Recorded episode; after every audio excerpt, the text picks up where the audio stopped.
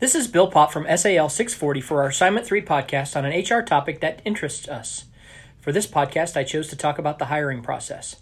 Dr. Mullins mentioned the hiring process in his lecture this week, and it made me think of this as an area I really have a lot of experience in, so let me share some of that information I've gained over the years. Before I get into the process, I think it is critical to first decide if you will do uh, internal search like we do here at RU or do an external search and use an external search firm.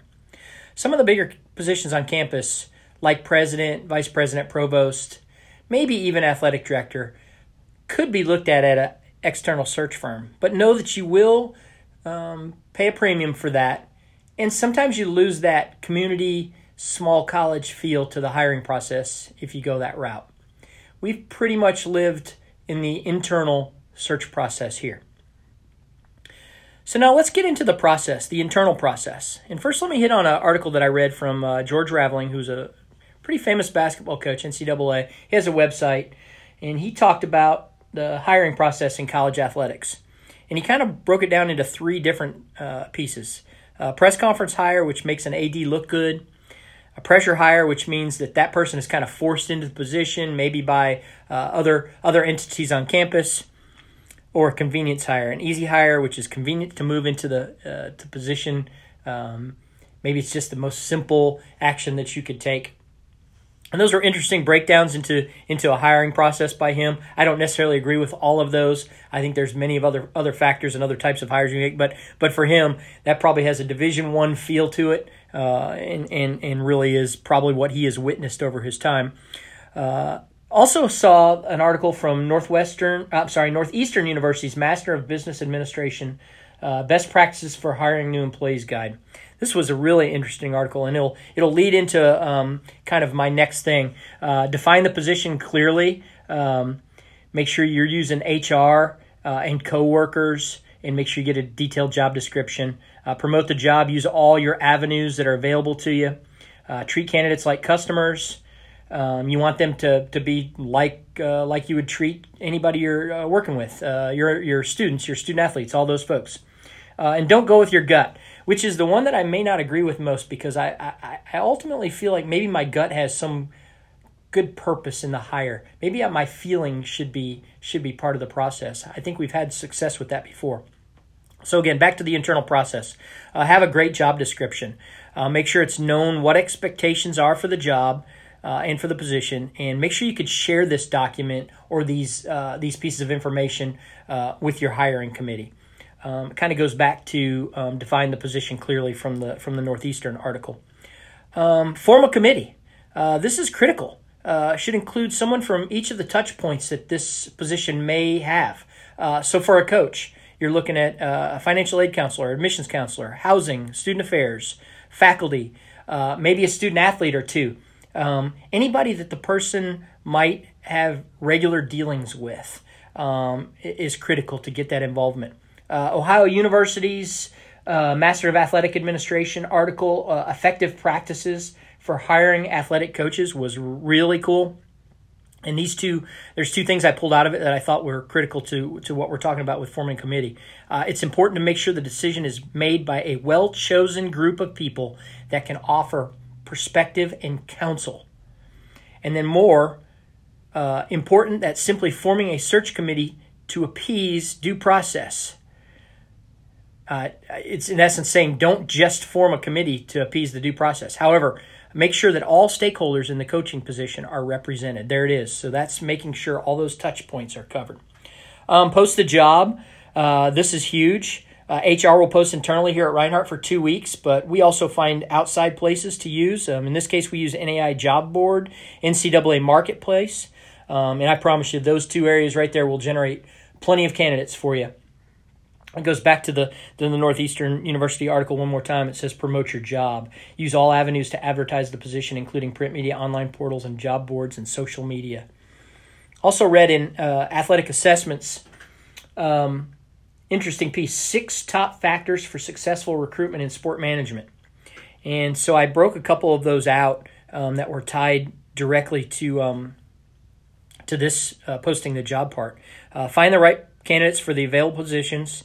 Uh, is essential to achieving successful outcome. Partner with top recruitment advisors who have strong networks and develop your own talent pool to draw from. You can cultivate relationships with potential applicants well before you need them when recruiting. The more quality candidates you have, the more successful you're likely to be. And again, I think I've heard often that you know you should almost have a, a list in your mind all the time of of maybe who's next up on the line for for your coaching positions or or you know for any position uh, in that matter. So. Well, now we're in the time where you need to wait for your apps to come in. It's usually a couple weeks to get enough apps. And this is where I, I think after you, you get the application pool, this is where you have to make some decisions. Um, I think you have a couple choices when you review apps. First, you can have the chair review the apps. Um, I think this is positive when you have a ton. Uh, in, in Reinhardt's case here, when I've hired some coaches, football, I had 200 apps. Men's and women's basketball I had hundreds of apps. Baseball, I had 150 apps. I took the time to go through those and make sure I got that group down to a smaller group for the committee to, to review, maybe 25 or 30. Um, but on the other side of that, if you have a smaller uh, candidate pool, you can use your committee just to go and review those apps and try to try to bring that down to the to the workable group. I think narrowing uh, your candidates to 10 or 12, or if your smaller pool, maybe five or eight, um, and that's when you'd head into your Skype calls, your phone calls, uh, any of your your your technical um, social media platform kind of places that you would go right now. Right now, I think it's Teams and Zoom and different things like that. So, um, following that, you would, you would uh, with that same group of people, you would call their references. Um, it's important, as Dr. Uh, Mullins mentioned in the lecture, uh, most people are going to give good references on their list. Um, you may want to use all resources you have. Call off off, refer- off reference if you can, and, and find out what else you can about this person. Um, and then it's time to narrow your contacts again. Um, time to get to the top three so you can um, conduct more thorough interviews on campus, face to face, or in this case, um, again, back to the social media piece or uh, those social platforms uh, like Teams and Facebook and Zoom. I think we're going to see a lot more of that uh, in the times that we're in right now as we look at potential candidates for jobs. And we're lucky in these times to have that much virtual um, process available to us. Um, I think at this point the committee recommends their top choice to the to the chair. The chair then would proceed to take that to uh, to the uh, CEO, the president, whoever that might be that makes that final decision. Um, I usually ask the committee to rank um, at least three, so you have a fallback if, if, if something happens and your number one candidate doesn't take the job. One, one A, one, two, three. You could do it in a couple different ways. We also need to call all the candidates in the group. I think this is something that was really important to Dr. Mullins in the lecture. Um, he talked about following up with everybody, and especially the group that made it to your your top ten or twelve or five or eight, whichever whichever number you end up with.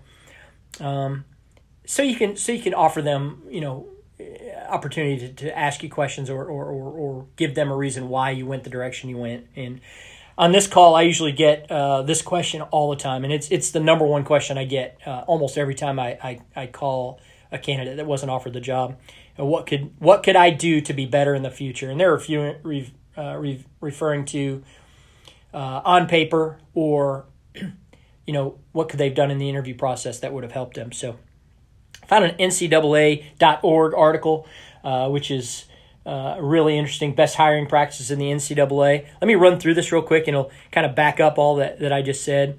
Uh, starts with instructions to the search committee. Leadership provide a checklist of tasks to be done, a timeline to be followed. Uh, checklist minimally should include the following items: search committee, job description review and update, advertise in appropriate venues, set deadlines. I didn't talk about that. Uh, review of the candidate pool, uh, review of application using the guidelines adopted by the search committee, uh, discussion of the candidates' evaluations. Um, selection of top 10 candidates, selection of top five candidates, background checks, invitations for interviews, arrangements for interviews, interviews, uh, search committee review of interviews, uh, written evaluations to the hiring official, notice of selection, notice to other candidates not hired. Thank you to the committee and others involved. So I think that kind of backs up everything that I just said. One thing that I didn't mention is we do uh, we do set um, uh, the tone for written evaluations from the committee. We ask them to write down so we have a record uh, of what the, the evaluations look like. Uh, and then we go uh, into onboarding with HR, and the process is complete. And we thank the committee and move forward, just like uh, just like we talked about. Um, my articles that I use today, again, let me just give you a reminder: Ohio University Master of Athletic Administration, effective practices for hiring athletic coaches.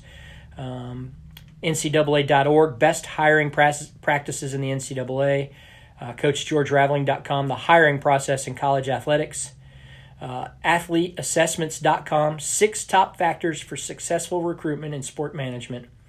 Uh, online business, Northeastern University's Master of Business Administration, Best Practices for Hiring New Employees Guide.